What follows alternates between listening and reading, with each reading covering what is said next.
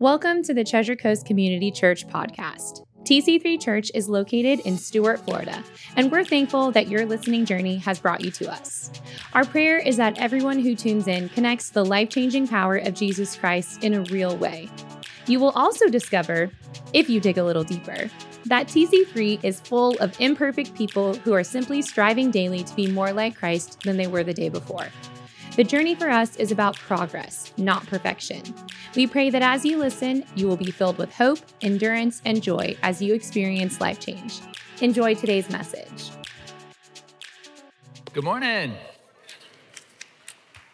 Hey, well, I'm Joël, and it is great to be back with you all. I love being at TC3. Love the amazing, the transition that's going on here at the church, setting you guys up for an amazing future.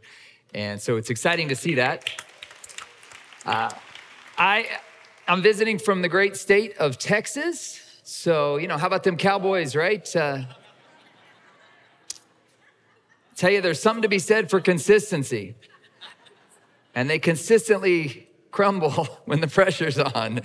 But we press on, right? So, gotta love that. We're in a series. It's called Truth in the Dirt. And it is based off a YouVersion devotional. It's a YouVersion devotional I wrote based on the Parable of the Sower that Jesus taught. So if you're enjoying this, maybe you missed a week or so, you can go back and get online the previous messages. Or you can go to the YouVersion Bible app and you can download Truth in the Dirt and pull this up. And I would encourage you to go through this because this is really one of the most important parables Jesus taught. In fact, he said, if you don't understand this one, you're not going to understand all of the parables I teach.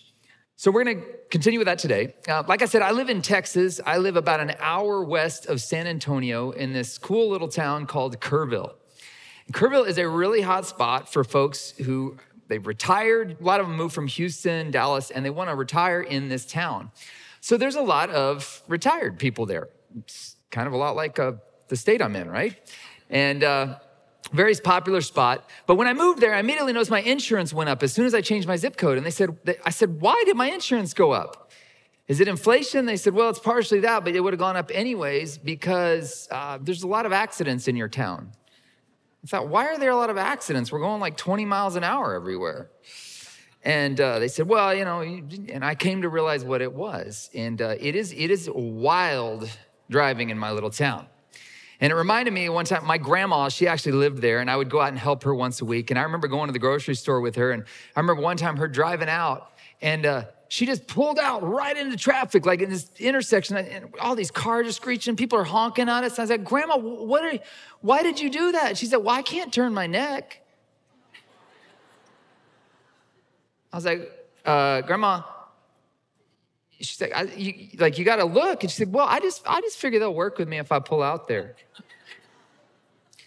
So we had a lot of near accidents. And I started to realize, Grandma, I think maybe you shouldn't be driving anymore. That conversation didn't go well. If you ever had to conversation with your dad, like just does not go well. And he's like, I fought in Nam. And I'm like, yeah, I know, but it's just, you're going to have to give up the keys, man. So it's a little wild in our town, and nowhere is this more on display, this wild human aggression, than at this grocery store right by my house. In the parking lot at this grocery store, I have seen some of the most wild humanity on display. And it all has to do with people trying to get really close parking spots, the handicapped spots right next to it.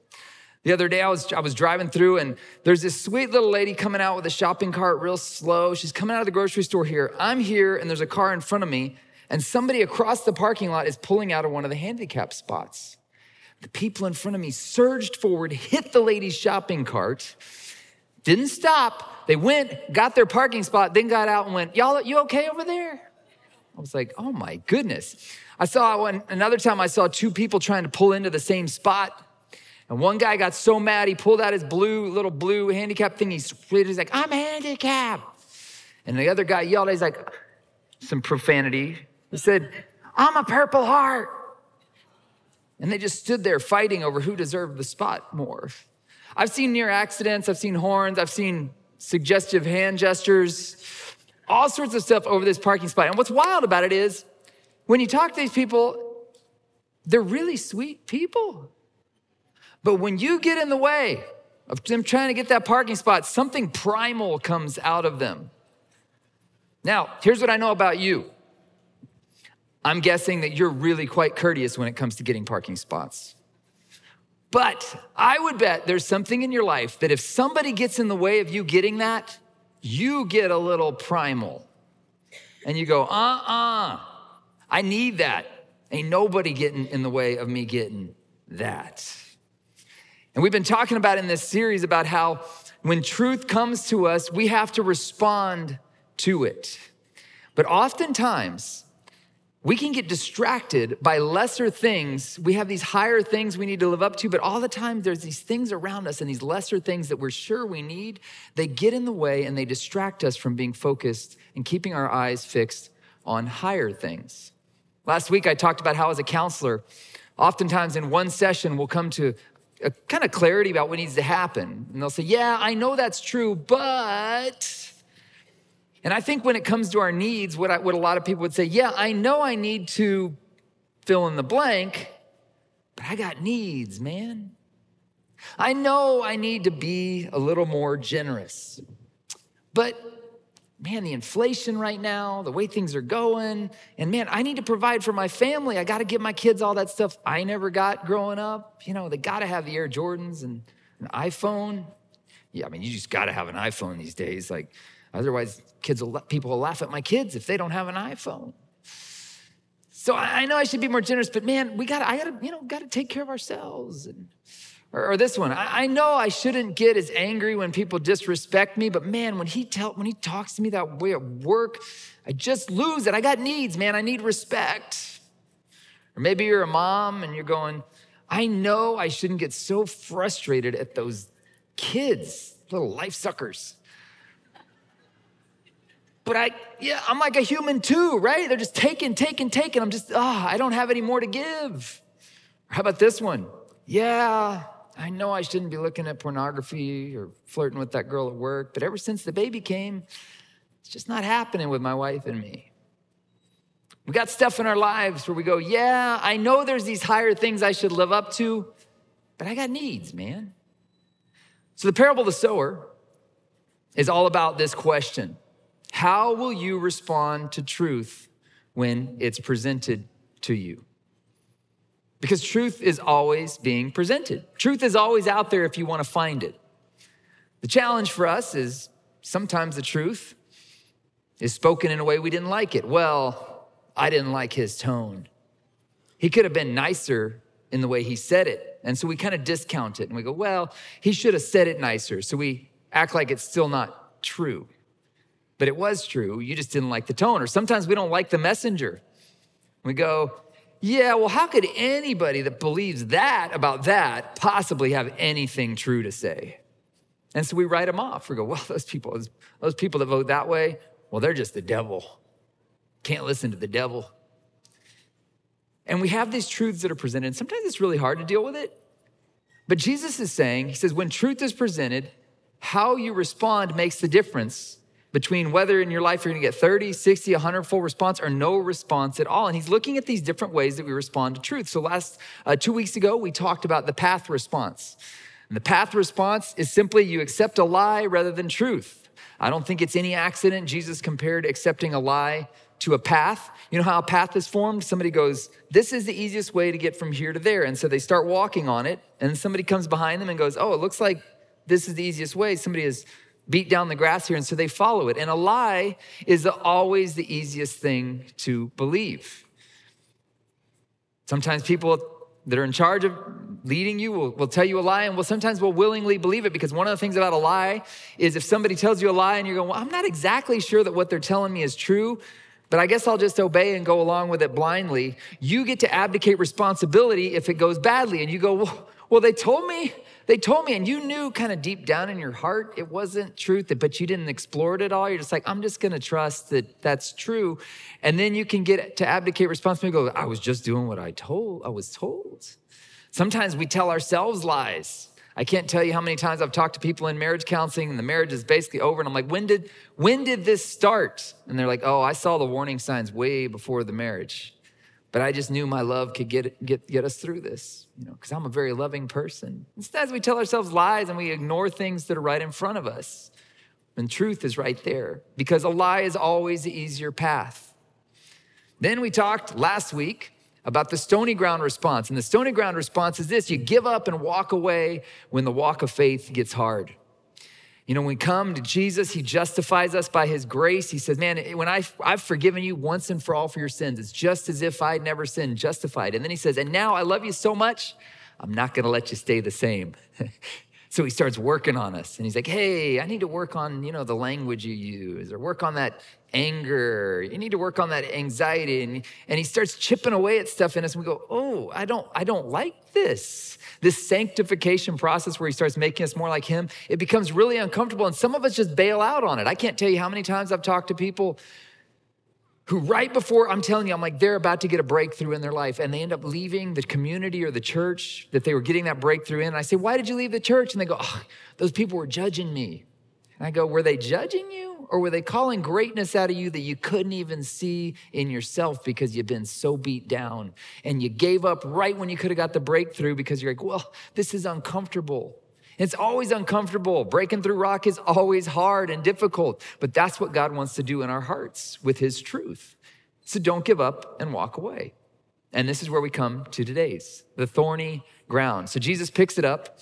He picks up where he's been talking. He says, hey, there's the people that fall on the path, and there's people that fall, the truth falls on the stony ground. And then he says this, still others, like seed sown among thorns, hear the word, but the worries of this life, the deceitfulness of wealth, and the desire for other things come in and choke the word, making it unfruitful. Here's what he says the thorn response is. The thorn response is we just get distracted by lesser things. We've got these things we need, a lot of physical things we need, emotional things we need. And if we're not careful, God's saying, hey, I know you need those things, but you're not gonna find them by seeking those things. You're gonna find them by seeking me. And make no mistake, there are some things you really do need at a core level, okay? So if you ever heard me talk, this triangle I'm about to talk about, if you've heard me talk for like 5 minutes, I've talked about it. I'm obsessed with it. But I'm gonna blow through this here in a second. And you go, wait, I need to know more about that. I've written an entire book. It's a short read back in the back. It's a green book called Fully You. You can get that. But I'm gonna blow through this here.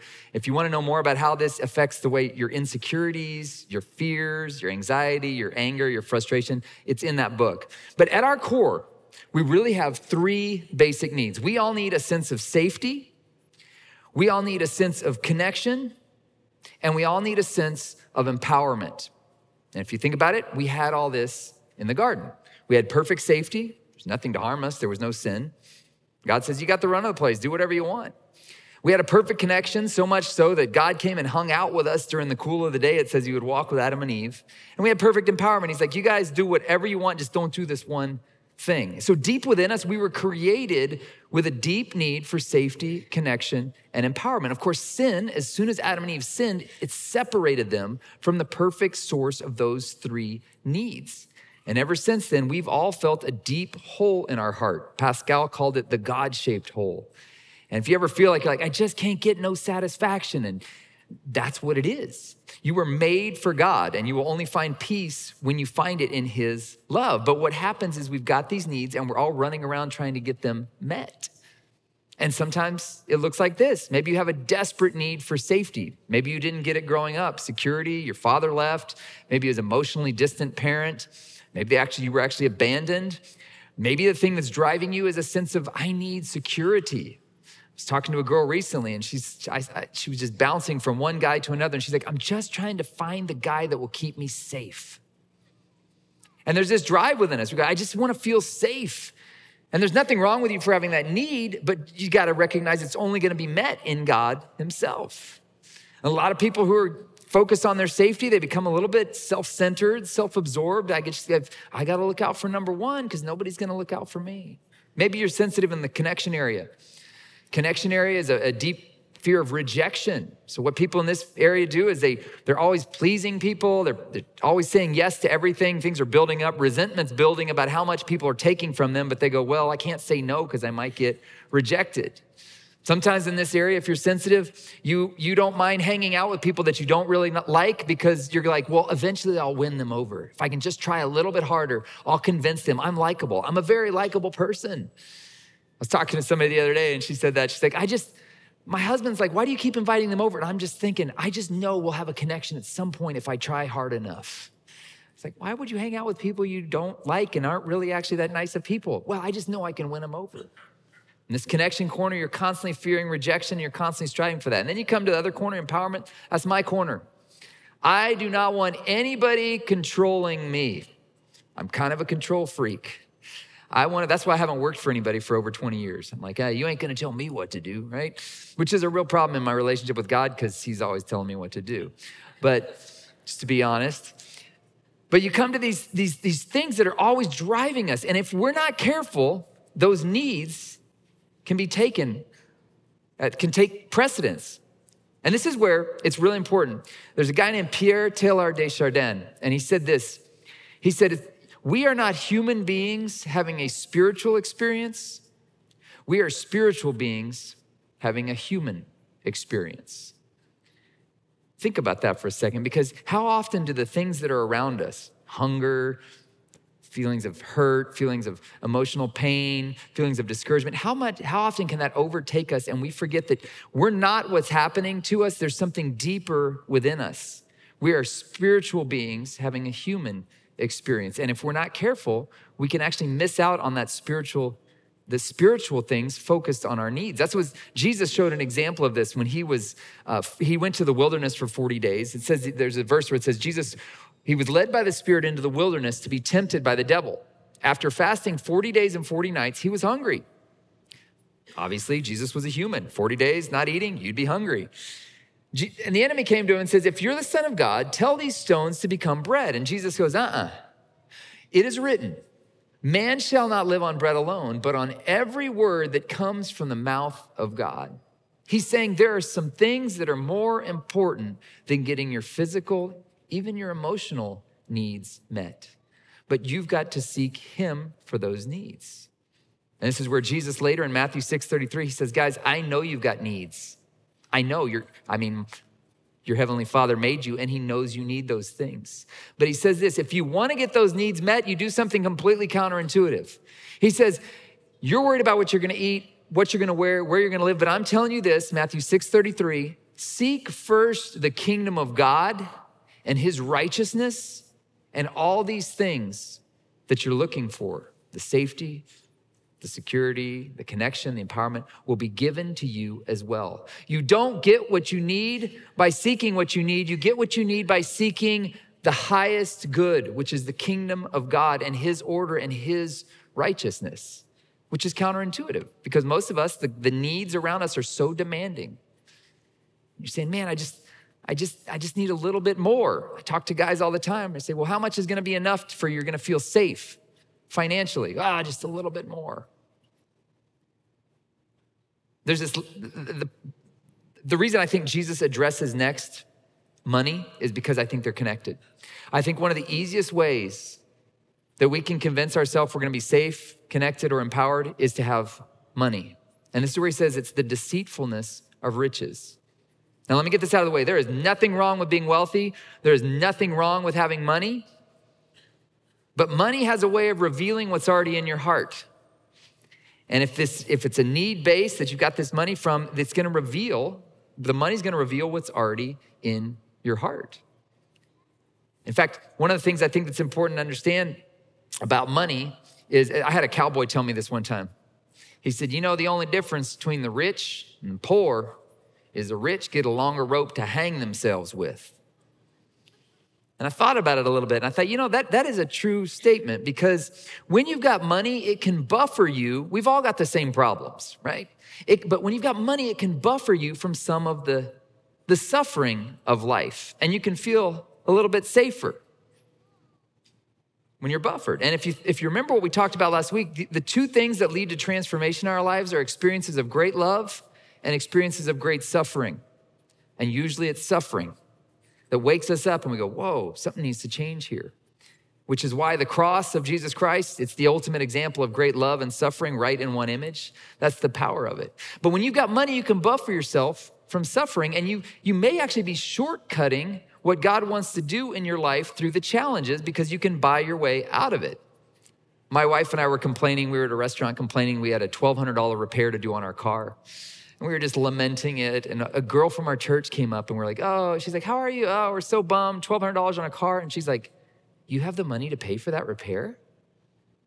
It's like, yeah. And she goes, wow, I've been having to ride the bus for the last few months because I don't have the money to get my car fixed. Perspective shift. I was complaining about it. But that money was going to allow me to keep from having to ride the bus. But when you don't have the money, you don't have that.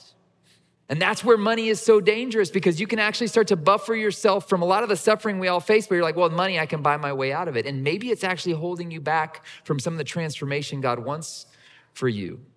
And money's deceitful because you know what it promises you? Security, connection, and empowerment. Yeah, if I've got money, I'll be safe. I can live in the right neighborhood. If I got money, people will want to be around me. If I've got money, nobody will tell me what to do. That's the challenge. The problem with money is it's so subjective. And what money will do is it'll mess with your head and tell you, here's what you need, but you don't really need it. There's a lady named Ruby K. Payne. She's one of the most brilliant researchers I've ever met. She's a brilliant woman. And she talks about how the socioeconomic status you grew up in affects the way you see everything in this world. But the challenge is, oftentimes, you end up marrying, you may have grew up in poverty, but you end up marrying somebody that came from wealth, and there's conflict because you don't even realize you guys see the world completely differently. And oftentimes in your life, you'll go up or down one socioeconomic status in your lifetime. So here's a simple way she talks about it. She's like, in wealth or in poverty, food is all about quantity. Did you get enough? Did you get enough food? You're gonna be full? In the middle class, food is about quality. Did it taste good? And in the upper classes, because you've got unlimited resources, it's about presentation. That's why you go to a restaurant, it's $120 a plate. There's a giant white plate, a tiny little piece of steak and little parsley. And you're like, oh, how lovely, but I'm gonna be real hungry after this. Because it's about presentation. You don't have a limit of resources, so you can just buy these things and you want them to be beautiful. In poverty, money is about alleviating pain. Like you use it to alleviate pain. In the middle class, money is about buying things that are images. And that's why like brand names are really important. Like, oh, this is a Versace or whatever. Very different. In wealth, it's about preserving the money through resources and connections. So I shared this with a group one time, and this girl came up to me afterwards in tears, and she's like, oh, you just explained my life. I said, what do you mean? She goes, well, I'm making, my husband and I, between the two of us, are making $250,000 a year, but we're constantly broke, living paycheck to paycheck. I don't know how you can live off $250 a year. And I was like, I'll show you how to like live three times off of this. But she said, this, you explained everything because we grew up in poverty. She said, but as soon as my dad would get a paycheck on Friday, he would take us to Six Flags, this theme park, and we would go on every ride and we'd spend all of our money. He'd get us the big gulp drinks and we'd get all of those nachos and everything. And then we'd come home on Monday and our electricity would be shut off. And she realized I was raised seeing money as a way to alleviate pain. So when I have a really hard, rough week, I'll go to Saks Fifth Avenue and spend $2,000 on a weekend on clothes. It's what I use to deal with those needs I think I have. Money helps me do that. And I think that's what Jesus is talking about, why he says, man, and it will be really hard, he says, for a rich person to enter the kingdom of heaven. He says it's actually harder for them to get in the kingdom of heaven than for a camel to go through the eye of a needle. He's saying that, it's not saying there's something wrong with wealth. He's just saying if you're depending on your wealth to meet the needs that only God can meet, you're always gonna come up short and you're always gonna feel like I don't have what I need. So this is where Paul comes in and he says this in Philippians. He says this, guys, I know you've got all these needs, but I'm telling you this, my God will supply all your needs according to the riches of his glory in Christ Jesus. If you want your needs to get met, don't focus on the needs. Don't let them distract you from the higher calling that you're called to seek first the kingdom of God and his righteousness. And when that desire with this week, when that desire comes on you and you go, oh, I've got to have it. I've got to have this. I need this. Or you're feeling like you're lacking in some area. It's a great opportunity for you to stop and go, you know what? This thing I'm certain I need, I'm really only gonna find the answer as I seek first the kingdom of God and his righteousness. Your God, he knows what you need. He knows that hole that you have in your heart from whatever you didn't get growing up, whether it was safety, connection, or empowerment. And the only way you're gonna get it is through his love, which seems so ethereal, but it is the answer. And when he presents his truth in your life, we've got to remember, we've got to seek the higher things and not get distracted by the lesser things, those things that promise to give us those things, security, connection, control that we'll never get from anywhere but him. You guys receive that? It's my prayer. Let me pray for you. Father, we thank you that everything we need is found in you. You are the answer. I pray, Lord, for those that, man, they realize today they've been seeking connection with money, or they've been seeking the right neighborhood for safety, Lord, whatever it is, I pray that you would just put a deep sense within them that whatever it is, that hole they feel in their heart, that there's just never enough, they can't get no satisfaction, you're the answer to that. And I pray that we would all seek first your kingdom and your righteousness. And as we do that, Lord, I believe you're going to give everything we need. It will be provided for us. You love us. You have a plan and a purpose for us. And as we seek you, Lord, you provide everything we need. Amen. Hey, I send out a weekly email. If you want to scan the QR code, it won't be up there long, but there's another one in the back. You can scan the QR code. You'll put in your email address. You'll get signed up for a weekly email from me. It has been great being with you guys. Thanks so much for having me. God bless you.